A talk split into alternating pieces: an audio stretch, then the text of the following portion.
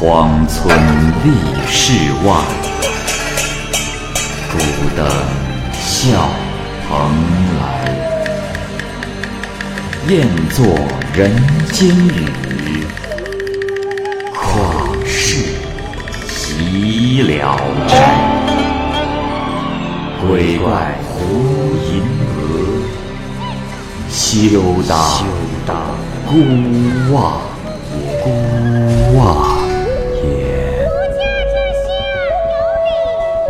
白话《聊斋故事》。《聊斋故事》之《胭脂》，蚂蚁播讲。东昌府呢，有一个姓卞的给牛治病的兽医，生了一个小名为胭脂的女孩。这个胭脂姑娘啊，才貌双全，既聪慧又美丽。她的父亲很是珍爱她，就想把她许配给书香门第。可书香门第呢，嫌她的身份不高，出身不好。不屑接这门亲事，所以胭脂虽然已经成年，但仍守闺房之中。这老卞家的对门呐，住着一家姓龚的，妻子叫做王氏，生性轻佻，喜欢开玩笑，是胭脂的闺中伙伴。这一日，胭脂送王氏到家门口，这时一个少年路过门前，那少年穿着白衣白帽，风采动人。胭脂一见就动了心，含情脉脉的直盯着少年上下打量。那少年低下头，急忙的走了。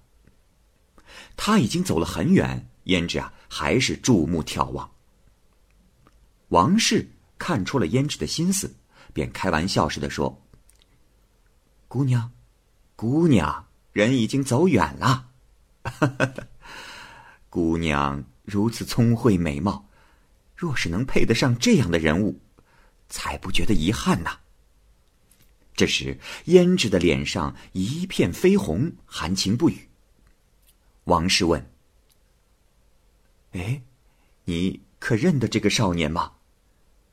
胭脂回答说：“啊，我我不认识。”王氏告诉他：“啊，怪不得你不认识，他呀是家住南巷的秀才。”鄂春笋，他父亲生前是个举人，我从前和他家是邻居，所以我认得他。这世上的男子啊，就属他最体贴温柔。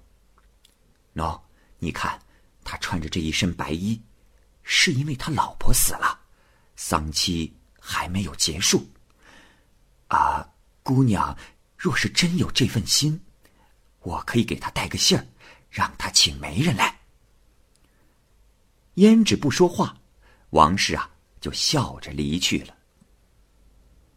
过了好几天，一直没有消息，胭脂的心中就怀疑王氏根本没有去，并且怀疑这是官家子弟，一定不肯俯身屈就。于是胭脂就郁郁寡欢，终日徘徊，心中思念啊颇为的凄凉，继而茶饭不思，病倒在了床上，有气无力的。这一天。王氏恰好前来探望，见状就追问他生病的原因。胭脂回答说：“唉，姐姐，我自己也不知道。只是与你那天分别过后，我就觉得闷闷不乐。现在就是苟延残喘，早晚性命不保了。”王氏小声说：“哎呀，妹妹。”你怎么如此想不通呢？我家相公出门做生意，还没回来，故没法去给鄂秀才带话。姑娘的身体不适，莫不是就是为了此事？胭脂红着脸，半天不说话。王氏开玩笑着说：“哎呀，要是为了这件事，你都病成了这样，那还顾忌什么？”先叫他今晚来聚一聚，他又怎么会不肯呢？嗯。胭脂叹了口气说：“哎，事情已经到了这个地步，也没什么可修的了。只要他不嫌弃我家门第低贱，马上派媒人前来，我这病自然会痊愈。但偷偷私会，绝不可以。王氏点点头，就走了。这个王氏啊，年轻的时候就跟邻居素介私通。她出嫁以后，素介只要趁她丈夫不在家，就来重叙旧好。这天夜里，素介正好来到了王氏的家，王氏呢便将胭脂的话说给了素介当笑话听，并且开玩笑似的嘱咐她带信儿给鄂秀才。素介呢，早已听闻了胭脂的美貌，听完王氏说，心中暗暗的高兴，认为有机可乘，实在是很幸运。他本想啊和这个王氏商议一番，可又一想啊，怕他嫉妒，便装作无心闲聊，借机打听到了胭脂家的门径，问得一清二楚。第二天晚上，素介就从墙上翻进了卞家。一直走到了胭脂的闺房，用手指轻叩窗户，只听得里面问道：“谁呀？”素介回答说：“呃啊呃，是小生我，恶生。”胭脂说：“啊，公子，我思念你，为的是百年相好，并不是这一夜。你如果真心的爱我。”只应该赶紧去找媒人来提亲。若偷偷私会，公子，请恕我不从。这素介呀，假装答应，但又哀求说想握握他的手作为信约。胭脂不忍心过分的拒绝他，就勉强撑起了身子，拉开了房门。素介马上就进了门，抱住了胭脂求欢。胭脂软弱无力的跌倒在地上，累得上气不接下气。素介赶紧将他拉了起来。这时，胭脂说：“你，你，你是谁？你这无礼之徒，肯定不是恶狼。恶狼，他温柔文静，知道我是为了他病成这样，他怎肯如此对我粗暴？你若是继续这样，我……”我就要大叫了，叫来了他人，你的品行可就败露，对你我都没有什么好处。快些放开我！素介担心自己冒名顶替的行径败露，便不再敢勉强，就请求再见面。胭脂约定啊，非要在结亲的那一天。素介认为太远，就再三请求。胭脂讨厌他这样的纠缠。就随便约定说病好之后，这时素介又要讨好信物，胭脂不答应，他呢就随便抓住了胭脂的脚，脱下了一只绣鞋，转身就走了。胭脂把他叫了回来，说：“你好吧，若命该如此，我也认了。我已经以身相许，也没什么不舍得给你的，只怕……”画虎不成反类犬，私定终身不成反被人家耻笑。现在，你已经得到了这绣鞋，料想我也收不回来了。你若负心，我只有一死。素介从卞家出来，又投宿到王氏家。他虽然已经躺下，却忘不了那绣鞋，暗地里摸了摸衣袖。却不见那绣鞋，他连忙起来点灯，抖擞衣服摸索。王氏发现他不对劲儿，就问他在做什么，他也不回答，疑心是王氏把绣鞋给藏了起来。这时，王氏故意的笑，使他更加的怀疑了。素姐知道这事儿啊瞒不过去，便对王氏坦白了实情。说完以后，又打着灯笼到处的找，可是还是没有找到。就只得懊恨的回到床上睡下，可是心中啊还寄希望半夜里不会有人，就算丢了，肯定还在路上没人捡。第二天一早就出门寻找，可是依然杳无踪影。在这之前啊，这巷子里有一个叫做毛大的人，是个无业游民，曾经想挑逗王氏，却没有得手。他知道素介跟王氏相好，想着。总能撞上一次，拿此就可以威胁王氏。那天晚上，毛大走过王氏的家门前，一推门，发现门没锁，于是就偷偷的溜了进去。到了窗下，忽然啊，就觉得脚下啊踩着一件什么东西，软绵绵的，好像棉布一样。捡起来一看，却是一条汗巾裹着一只绣鞋。他便趴在了窗台上偷听一阵，将素介所说的事情听了个一清二楚。心中窃喜，就悄悄的走了出去。过了几天，那毛大翻墙来到了胭脂家中，但是啊，他不熟悉卞家的门径，竟然撞到了卞老汉的屋前。卞老汉从窗户里看见了一个男人，其样子鬼鬼祟祟，就知道啊，肯定是为女儿而来。这卞老汉心中冒火，操起了一把刀就冲了出来。毛大一见，十分惊恐，掉头离开。可是刚要爬上墙头，那卞老汉已经追到了跟前。毛大急得无路可逃，就掉头夺下了老汉的刀。这时，卞氏也起了床，大声的叫喊。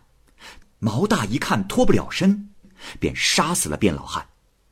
胭脂的病啊刚刚好转，听闻院中喧闹。就起了床，母女二人点了灯烛走出来看，这才发现卞老汉的脑壳已被劈开，说不出话来，很快就气绝身亡了。二人在墙根下发现了一只绣鞋，胭脂娘一看认出是胭脂的，便逼问女儿，胭脂就向母亲哭诉了实情，只是不忍心连累王氏，便说是那鄂秀才自己前来的。第二天天刚亮，母女二人便到县城告状。县官于是将鄂秋笋抓了过来。这鄂秋笋啊，为人谨慎，不太爱说话，今年十九岁了。看见陌生人呢，还会像小孩一样的害羞。眼见自己被抓，吓得要命。他走上公堂，却不知说些什么好，只是战战兢兢。县官见其如此，就更加判定此案为真。便要对他滥施刑罚。这书生哪里忍受得了痛苦，只得蒙冤，被迫伏法。这鄂秋笋呢，被押解到州衙，再次遭到严刑拷打。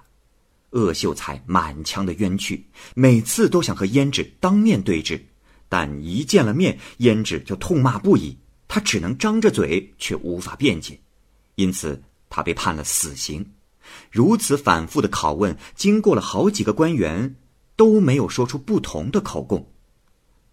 后来，该案件交到了济南府复审。当时，吴南岱正担任济南太守，他一见鄂秀才，就怀疑他不像个杀人犯，于是暗中派人慢慢的盘问他，让他讲出实情。吴太守就更加坚信那鄂秀才是被冤枉的。于是他认真的考虑了好几天，才开堂审问。吴太守先问胭脂说：“堂下之人可是胭脂啊？本官且问你，可有其他人知道你同鄂求笋订约之事吗？”胭脂答道：“回大人，嗯，没有。”哦，本官再问你，那遇到鄂秀才之时。可有别人在场？胭脂还是回答说没有。吴太守再传鄂秀才上堂，说好话劝慰他。鄂秀才说：“大人，小的不敢撒谎。我曾经有一次是经过他家门前，当时还看见了旧邻居王氏和他在一起，于是就赶紧回避，未曾说过只言片语呀。”吴太守一听。就呵斥胭脂说：“哦，胭脂，刚才你说旁边没有他人，为何此时又多出了一位邻家妇人？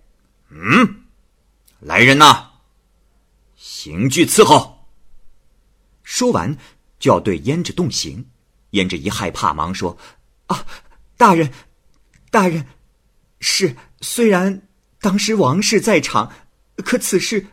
可此事同他并没有关系呀。吴太守马上停止了审讯，传令抓捕王氏来公堂。几天后，王氏就被拘到了。吴太守又不许他和胭脂见面。为了防止他俩串供，就马上开堂审问。于是又问王氏说：“堂下之人可是王氏？你可知道谁是杀人凶手？”嗯。王氏回答说：“呃，大人呐，民妇不知。”吴太守骗他说：“哼，大胆民妇！胭脂都已经招供了。”卞老汉被杀一事，你全然知情，你还想隐瞒吗？嗯！王氏大声的叫喊道：“啊，大人呐，民妇冤枉啊！那小淫妇自己想男人，我虽然虽然答应过帮她当媒人，那那只不过是玩笑罢了。她自己把奸夫勾引回家，民妇。”民妇，我怎么又会知道啊？吴太守仔细的盘问王氏，这才把前后的玩笑话讲述了一遍。吴太守便又将胭脂传了上来，大怒道：“哼，胭脂，你可知道在公堂上说假话有何后果？你说他不知情。”为什么他现在又说答应你给你做媒人的话？嗯，胭脂哭着说：“大人，是我自己不成器，致使父亲惨死，不知道何年何月才能结案，故又不忍心连累他人。”吴太守问王氏：“王氏，我且问你。”你开玩笑后，可曾向他人说起过此事？王氏供称：“呃呃，大人，我我没跟谁说过呀。”吴太守发怒说：“哼，此话当真？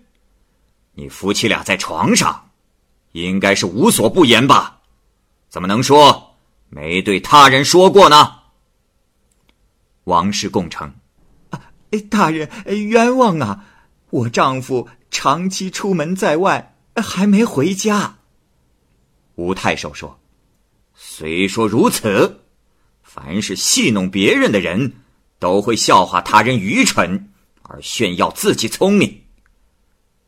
你说再没有对谁说过，这话像是唬人。”便下令将王氏的十个指头。加起来，王氏没有办法，只得把实情招供了，说曾经对素介说过。吴太守便把鄂秋笋放了，抓捕素介。素介到案后招供说确实不知道。吴太守说：“哦，你若是好人，那夜晚就不该速记。”便下令大刑伺候。那宿介只好招供说。呃呃呃，大人呃，大人且慢。呃，到卞家去骗胭脂之事，确有其事。但自从绣鞋丢了之后，小的小的就没有再敢去了。杀人之事，实不知情啊！吴太守大怒，说：“哼，爬人墙头之人，还有什么事干不出来？”来人呐，大刑伺候。于是又命人动刑，素介承受不了严酷的刑罚，只得招认。吴太守将招供记成案卷，呈报上级衙门，人人皆赞吴太守断案如神。这铁证如山，素介只有伸着脖子等待秋后处斩了。但是素介虽然生性放纵，品行不正。才气却在山东一带小有名气，他听说学史施于山的德才都是最好的，又有怜悯世人的仁德，便写了状词申诉冤情，措辞非常的悲怆沉痛。失学时取来了素介的案卷，左思右想，拍案大叫起来：“哎呀，这个书生可是真被冤枉了呀！”他于是向巡抚按察使请求，将案子移交给他重新审理。他问素介：“我且问你，那绣鞋是在哪里丢的？”素介供说：“，小人小人确实不知啊，只是记得当时呃敲王氏家的门那时还在绣里。”失学时又转向王氏说：“王氏，我且问你，你在宿界之外，还有没有奸夫？”王氏供说道：“啊，大人，没有了。”失学时说：“好，淫乱之人怎么可能只偷一个人呢？你且从实说来。”王氏供说道。哎呀，大人，民妇与素介打小相识，所以一直没有断绝。后来有人也是真有表达过此意，可可小的也实在不敢跟从啊。失学时，于是让他交代出那男人的姓名。王氏说：“那人就是街坊毛大，屡次来勾引我，可都被我拒绝了呀。”失学时问道：“哦，此话当真？那为何又突然变得贞洁起来了？”便叫人将王氏摁倒抽打，王氏吓得接连磕头，磕出了血来，竭力辩白，再没有别人。失学时才放过了他。接着又问：“王氏，你丈夫出门在外，就没有人登门造访吗？”嗯。王氏于是又说：“某人某人都是因为借钱送礼什么的来过家里一两次。原来，这些某人某人都是街坊当中的二混子，都对王氏有意，只是未说明。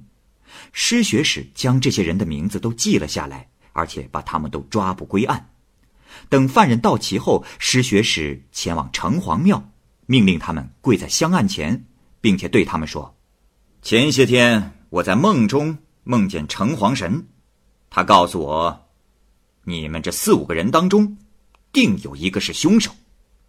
现在对着神明，你们不许有半句假话。如果自首，还可尚得宽恕；说假话的，已经查明，绝不轻饶。众人齐说，绝没有杀人的事。失学时又吩咐将夹在犯人身上的三种木质刑具放在地上，准备动刑，并且扎起他们的头发，脱掉了他们的衣服。他们又齐声的喊冤。失学时命令先停下来，对他们说：“你们既然不愿意主动招认，那只好让神明指出真凶了。”他让人用毡子、褥子遮住大殿的窗户，毫无缝隙。又让那几个嫌疑人光着脊背到黑暗中，先给他们一盆水，命令他们一个个洗过手，再用绳子把他们拴在墙下，命令道：“个人面对墙壁，不许动。是杀人凶手，他脊背上自然会有神明的显现。”过了一会儿，将他们都叫了出来，逐个的检查，并指着毛大说：“哼哼，此人。”就是杀人凶手。原来失学时事先命人往墙上涂了石灰，又用烟梅水让他们洗手。犯人害怕神明写字，所以就将脊背贴着墙，于是沾上了白灰。出来之后，再用手把脊背遮住，就又染上了煤烟色。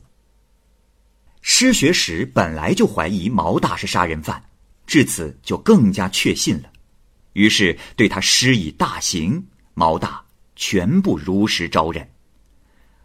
失学时判决道：“速戒因好色而招致杀身之祸，造成贪图女色的丑恶名声。只因为两小无猜，就滋生了得陇望蜀的心思。那王氏一句话泄露了胭脂爱慕恶生的心思。”以致引起素介竟欲骗奸胭脂的邪念。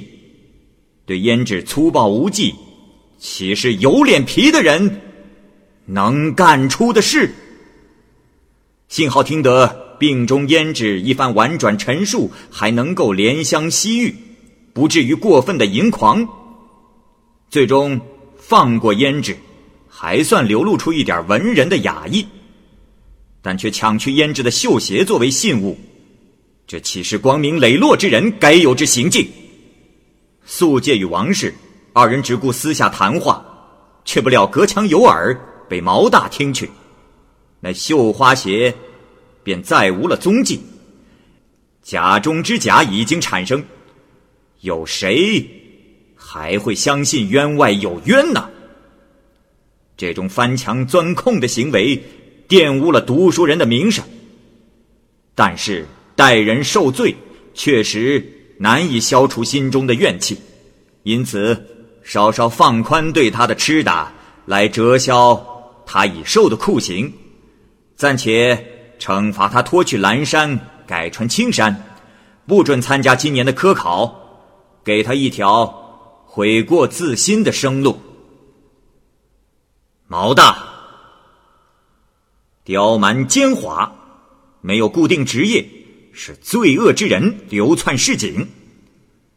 挑逗王氏遭到拒绝，却淫心不死，趁着素介到王氏家偷情，顿生邪念。胭脂本来想着迎来恶生，却让素介喜得翻墙而入的机会。毛大本想到王氏家捉奸，却无意得知有关胭脂的讯息。让毛大产生了诱奸胭脂的企图，鬼迷心窍，神志混乱，随意乘兴而至，直奔胭脂闺房，却认错了路，反而到了卞老汉的屋前。于是骗奸的念头顿消，却恣意作恶，竟欲杀人自保。